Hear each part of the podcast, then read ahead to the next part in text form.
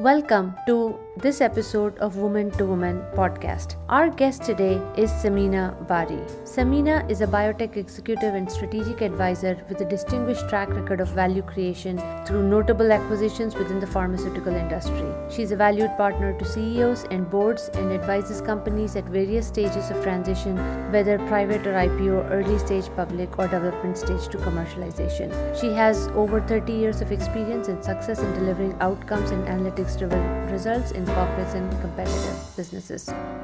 Welcome, Samina, to Woman to Woman podcast. So excited to have you. Thank you so much. I'm happy to be here. Let's start all the way back from your childhood. How was your childhood? Did you have certain people that really shaped you? Did you have role models that you looked up to? Well, you know, I think we have to we have to go back a little bit because my childhood is not a typical childhood. I am first generation Indian and Pakistani Muslim, um, and I was a child in the um, early 1970s. So that was a long time ago. And I was raised in a borough of New York City called Staten Island in New York. And I was the only uh, person of my color and my background in my school throughout my entire kindergarten through high school uh, ages. And so growing up, I didn't see a lot of people like me. And the children of uh, my parents' friends who were of the same background, somehow I didn't connect with them. I was one of those children who was torn between the culture in which I was trying to be raised and the culture in which I was actually being raised. So if you can think about it, I um, I've always felt this tension growing up where I didn't feel like I quite belonged in either the the brown or the white world. Um, so as you can imagine, it's a lonely childhood. It's it's something that, you know, at that time there weren't a lot of people. At that time, we didn't have technology, we didn't have social media. The world was in no way connected like it is now. So when you're growing up in that type of a an environment, um, it really is up to you to help shape what you think your future is and what you think you want to do, who you think you're going to be. And, you know, I am one of those strange people who, because no one really looked like me or resonated with me, I didn't have a lot of role models growing up. So there's no one I can really think about um, at the time who was a woman of color, uh, and certainly not a Muslim uh, woman, because my parents were fairly conservative and they were raising me in uh, my mother in particular fairly conservatively. So my drive for ambition wasn't always a good thing in their eyes. And that's very interesting right? Because you have a way of looking at things based on your environment your schooling your friends and your peer group. Were there certain people that really helped you bridge that gap between cultures at home and at school? Absolutely um, in the kindergarten, in, in kindergarten, I went to the same school. I went to a Catholic girls' school. Um, I met um, someone who would become my lifelong friend. Um, her name was Lisa, and she was one of the first people who really taught me to believe in myself and who really didn't consider me other. Um, I happened to uh, share a lot of physical features with her, so we were often mistaken as for sisters. And you know, we went through so many pivotal moments in life um, you know coming of age moments um, you know boyfriends and prom and all sorts of things. But she really um, was my sounding board understood the frustration i felt at home with being caught between two cultures really wanting to be the american who i was born and trying to satisfy parents from a different culture. And when I say parents, my father was a physician um, in New York, and he was far more westernized than my mother. But my mother's expectations of me were to be a good, obedient, compliant Muslim girl who was well educated so I could find a nice man to marry and then have grandchildren. And maybe somewhere along the line, if I was so inclined, I would be a doctor. Clearly, um, none of that happened. and through thick and thin, uh, Lisa was really pivotal in helping me cope through those teenage years of angst and the young adulthood and trying to, you know, figure out who I was in life and who I wanted to be. And you had mentioned earlier, like you actually had a plan. You had a yeah. plan for your career and you went ahead with it. So, how did you come about that? Like at high school, did you decide this is how I'm going to chart my life? Yeah, you know, it, it's funny because I think I, I'd been, I had grown up with such a sense of discontent. I just used the anger and frustration I felt to kind of fuel a plan for myself. And it really sh- helped shape who I became because I knew I wanted to, for example, move away from my parents as soon as possible. I knew I wanted to be independent. I knew I envisioned being something professional and successful. I knew I enjoyed healthcare, um, much to my parents' chagrin. I didn't want to go to medical school, but I really did enjoy healthcare and I wanted to contribute somehow. Um, and I think because I was so driven and purposeful about kind of escaping the life that my mother had planned out for me, I rapidly formed my own plan. So, what I did was um, I architected my own 20 year career plan. And it was based on independence. It was based on where I envisioned I would be at a certain point in life. And, and I did this probably in college. And I knew exactly how many years I would work in certain industries. Again, I mentioned healthcare. Um, and that really was a love of healthcare because of my father and my admiration for him as as a person and as a physician who really cared deeply about about people. You know i will say to a t almost my 20 year plan came true. I envisioned myself in uh, working in a hospital for pa- a patient care understanding and i did that for five years and then I moved on to uh, large multinational um, agencies, communications agencies. I did that for about nine years. Then I moved in house, and at the time, the the two largest, most prominent pharmaceutical companies were were Pfizer and Johnson and Johnson. So I'd had my sights set on Pfizer and Johnson and Johnson. Lo and behold, my first pharmaceutical job was at Pfizer. My second was at Johnson and Johnson. And you know, then I realized I was at that point in my career where I wanted to pivot and have more direct accountability and be more directly involved in business. And so I moved to smaller and mid-sized companies. And I've stayed in the biopharma space this entire time. And I've been really fortunate in pivoting the direction of my career to focusing more towards transformation. Um, and I think that's really reflective of kind of what my life has always been about. It was about transforming the future that my mother had seen for me. It was about transforming my own perception of what I could do. It was about transforming what women think they're capable of, um, and about ultimately also transforming healthcare and how patients receive care. And, you know, what could I do to help be a part of that, if, if not a small part of that? Out of the 125 women I've interviewed for this podcast till date, you are one of the three that had a plan and the whole plan came to fruition the way you had envisioned. Kudos to you. Clearly, you had a good plan, you had a very realistic plan, and you definitely worked towards your plan throughout so that's that's saying something right Thank you. Thank you.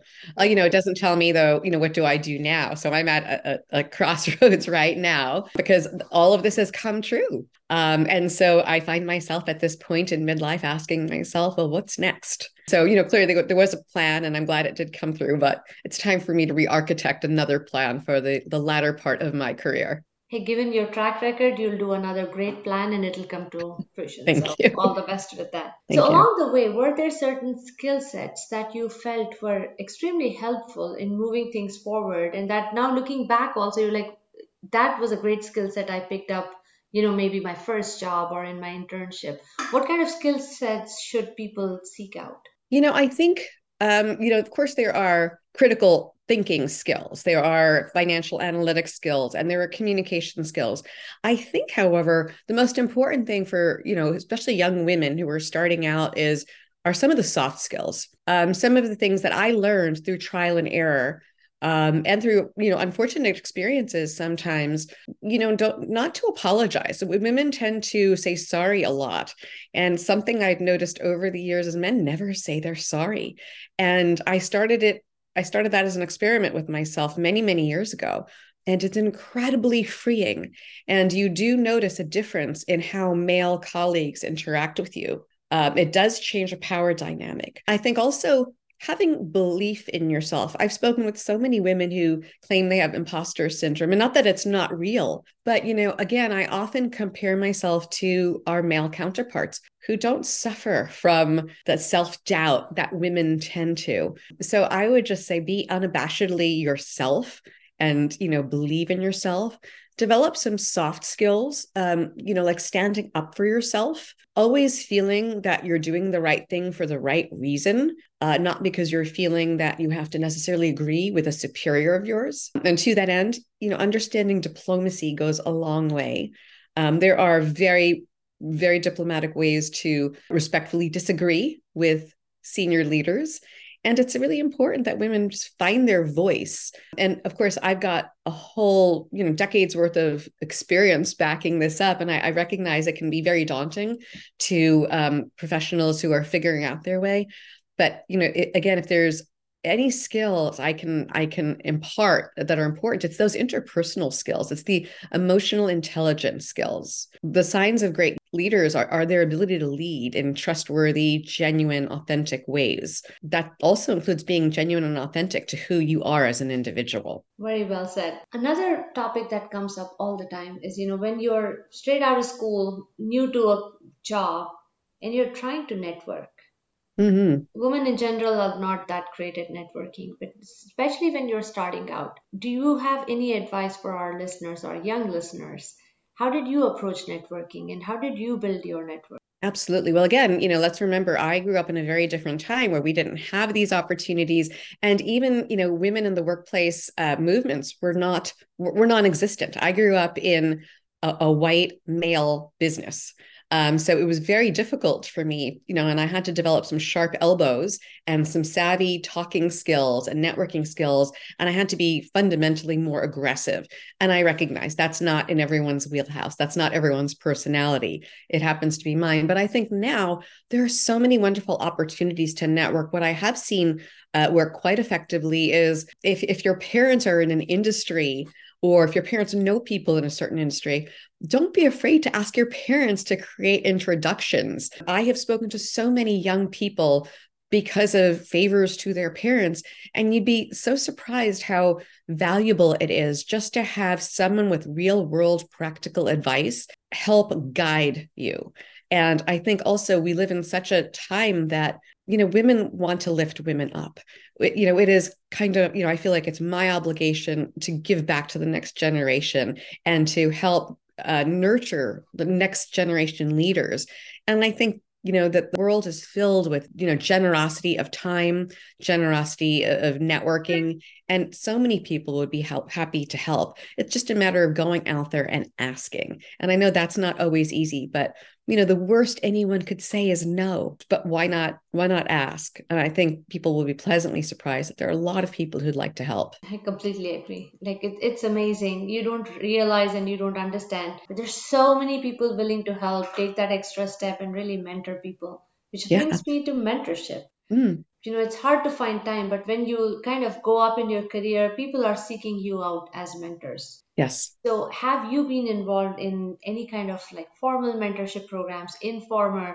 And how did you seek out mentors when you were coming up? Yeah you know that that's really interesting. I mean, uh, when i grew yeah, in the industry again, I grew up in an industry of, of white males. And so, you know, again, this is 19, 1980s, 90s, early 2000s. The world was fundamentally different. And I happened to be in healthcare. So, you know, and, and a very specific area of healthcare, which is very much male dominated. By chance, my mentors happened to be middle-aged white men, you know, and I didn't plan it that way. But again, I, again, I grew up in New York. I, my early part of my career was in New York during a time in which women were not always so generous with other women. It was quite competitive.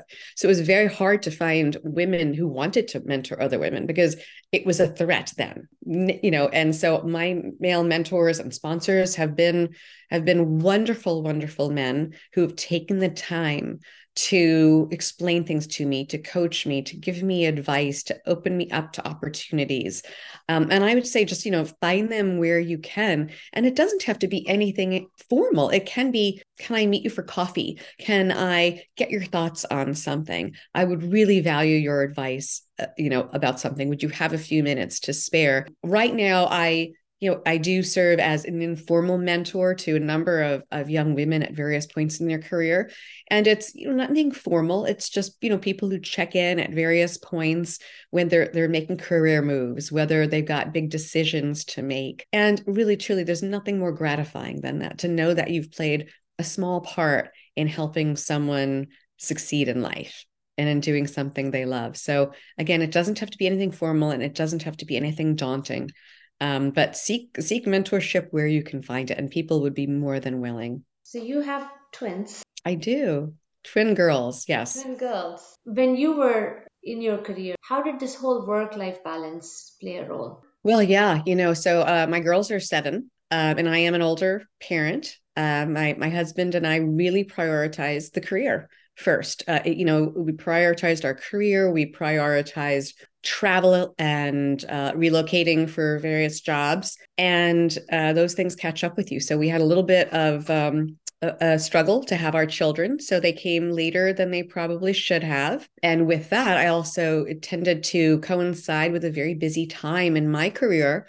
And I had a very, very supportive husband who when the girls were born decided to sit back and you know be grateful for all of the remarkable achievements he had made during his career and channel those energies and efforts into raising our girls. So I had a very unique and wonderfully supportive husband who stayed home with the kids while I traveled and I went all over the place and I, you know, was running massive efforts and was home very little. In fact, there was 17 months where I commuted from Austin to New York City each week, um, and he was home with the kids. Um, and so that's a really unusual circumstance. So I had a lovely, lovely, supportive husband who allowed me to really soar. Talking about, in general, things that we tend to gravitate towards more and you kind of mentioned that you know we say sorry a lot more than we should hmm. are there certain traits that we should develop to become more stronger to get more in life and career and what would those be? Yeah you know i think yes not saying sorry not being apologetic um, believing in yourself. I mean you know there's something there's a trick that i teach uh, that I, I teach my ceos when we do investor calls and it is to smile even when you're on the phone because it changes your entire physiology. It changes the tone of your voice it changes how you feel about yourself and how you project. Um, i recommend that in life too. Put your shoulders back stand up straight and it'll help you believe in yourself. You know i think n- not being afraid to do the right thing or say you know make the right decision even if even if it's unpopular that goes a long way to knowing that each morning you wake up and you look yourself in the mirror and you know you've done the right thing because no one ever feels good about themselves when they feel like they've not been truthful to themselves or they went along with a popular decision even if they didn't believe in it so you know don't be afraid to you know to stand up for what you believe in and, and do the right thing you know i think also also I, and I can't um, be express this enough. Be open to coaching. Don't take it as criticism. Take it as an opportunity to learn. Um, because you know you're never too old or too far in your career to learn something new or to be humbled in a small way. Um, and only people who care about you or, or perhaps are being told, you know, paid to to tell you how to make you more effective are going to be that honest with you. So take that and if, if there's anger or frustration, use that to fuel you, not to break you. That's something I learned so early on when growing up, it seemed like life was conspiring against me. My mother was not supporting me. And I had so many naysayers in my life. It made me angry, but I used that anger to really fuel my drive. Um, and I would encourage that because there are only two ways anger can go. You know, you either keep it in and it eats away at you, or you project it out either constructively or critically. Use it constructively and let that drive you. And I think above all, you know, treat everyone with respect. It's such a small world. You never know where you'll be, what position you'll be in life. It costs nothing to tell people you appreciate them, sending a quick thank you email. You would be, you know, just so surprised it could make someone's day um, so i think you know those those are kind of my big takeaways you know just do the right thing believe in yourself treat people with respect and you know take anger and frustration and use it as fuel. Did you ever face any typical perceptions that surround women and how did you deal with that? Oh absolutely.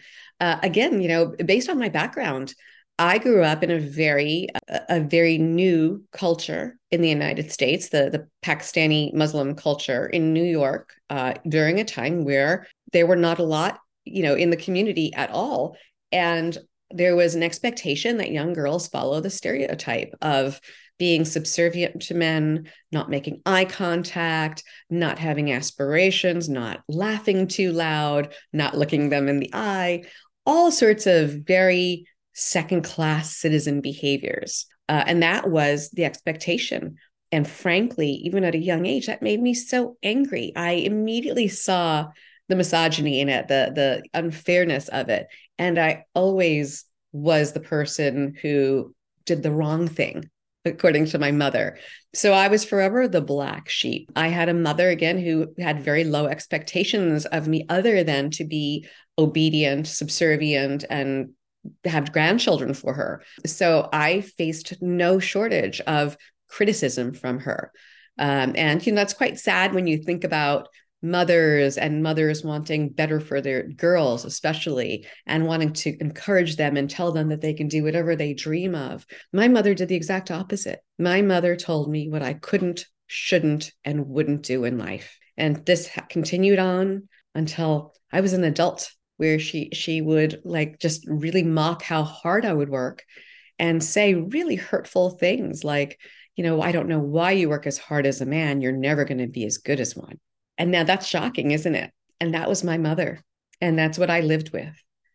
Um, so in addition to her, I also, you know, faced a very uh, gossipy, close-knit community of her peers you know again that's where that's where my personality developed in an opposite direction i used that anger and frustration as fuel uh, not that i was going to show them one day it wasn't for revenge or one-upping them but just for me to get out of there to just get out of their world and and just architect my own life the way i wanted to on my terms so, if you could go back and tell your younger self one piece of advice, what would that be? Oh, that's a that's a great question. It would be, you know, probably to give myself some grace. Um, and it's because I became the person I am because of the anger. And I probably was more angry uh, and not channeling it correctly when I was younger. And so I, I, tended to be a little bit of an introvert and I tended to seethe quite a bit until I learned uh, eventually how to use it more constructively, um, but not to um, not to sweat that that early on because there are so many more years left to life. Ultimately, I, I would have the ability to make those decisions on my own and really be in charge of my life. And I think that's what all young people, in particular young women who may find themselves um, kind of I- living in cultures that are oppressive. And we certainly know there are so many of them around the world today. Where they are today doesn't mean and doesn't dictate where they'll be tomorrow. So, you know, just kind of hang in there and don't let it find you at the moment. There's more to life and more life to come. On a fun note, yeah. Any fun fact that not a lot of people know about you? Oh, goodness. Um, well, yes, my husband um, was a sailor. My husband passed away recently, um, but he was a sailor. And when we were dating early in our, our relationship, he asked me to help crew a boat with him, but he wouldn't do it on his own. So he uh, made me get certified in keelboat sailing. And I did. And I grew up as the least athletic person in the world and I'm still not athletic. And not only did I learn and get certified in keelboat sailing, but I learned it in the middle of winter on the Hudson River between Jersey City and Lower Manhattan. And as you can imagine, it was like Gilligan's Island, like the three hour tour, the, the boats were going back and forth. And I would come back drenched and so unhappy and um, freezing. Um, but yeah, I actually can be decent crew on a boat now. So uh, it was worth it after all of that. But that is like a little fun fact because uh, I don't really swim very well, but I do know how to crew a boat. that is amazing. I did not know they do it in the middle of winter. Uh, they do. They shouldn't. Um, and maybe it wasn't winter, maybe I'm exaggerating. It could have been March, April, but it was still bloody freezing, right? It's it's yeah. freezing on the water in New York uh, at that time of year. so, but congratulations! Hey, you're certified. Thank Not you. A lot I, of people can say that. I know, I know. It's it's kind of a, a great party uh, factoid. so, in closing, Samina, any comments for our listeners? Yes, I. You know, the all the listeners are in a moment of time in which women have really evolved in the workplace and in life. And I know some things are not going the way we want, such as Roe v. Wade. Certainly, we're going backwards in some respects. But societally, I think um, in terms of careers, women are supporting more women. Women have more women's backs. There are support networks, there are communities, there are so many people who want to see the next generation of women succeed. And I think it's just a wonderful time to be a woman in the United States, at least. Um, and also in other countries, even if it's, it's not the same societally, know that the world is now connected in ways that it wasn't when I was growing up. And the resources and encouragement and, and sisterhood that's out there today is real and it really everyone is rooting for everyone else's success. We're here to raise each other up. Thank you so much samina. You doing this interview is part of that you know helping other women. So i really really appreciate your time and all the amazing stories and comments. Um, so really thank you for your time. Oh thank you so much. It was a pleasure being with you. Thank you for having me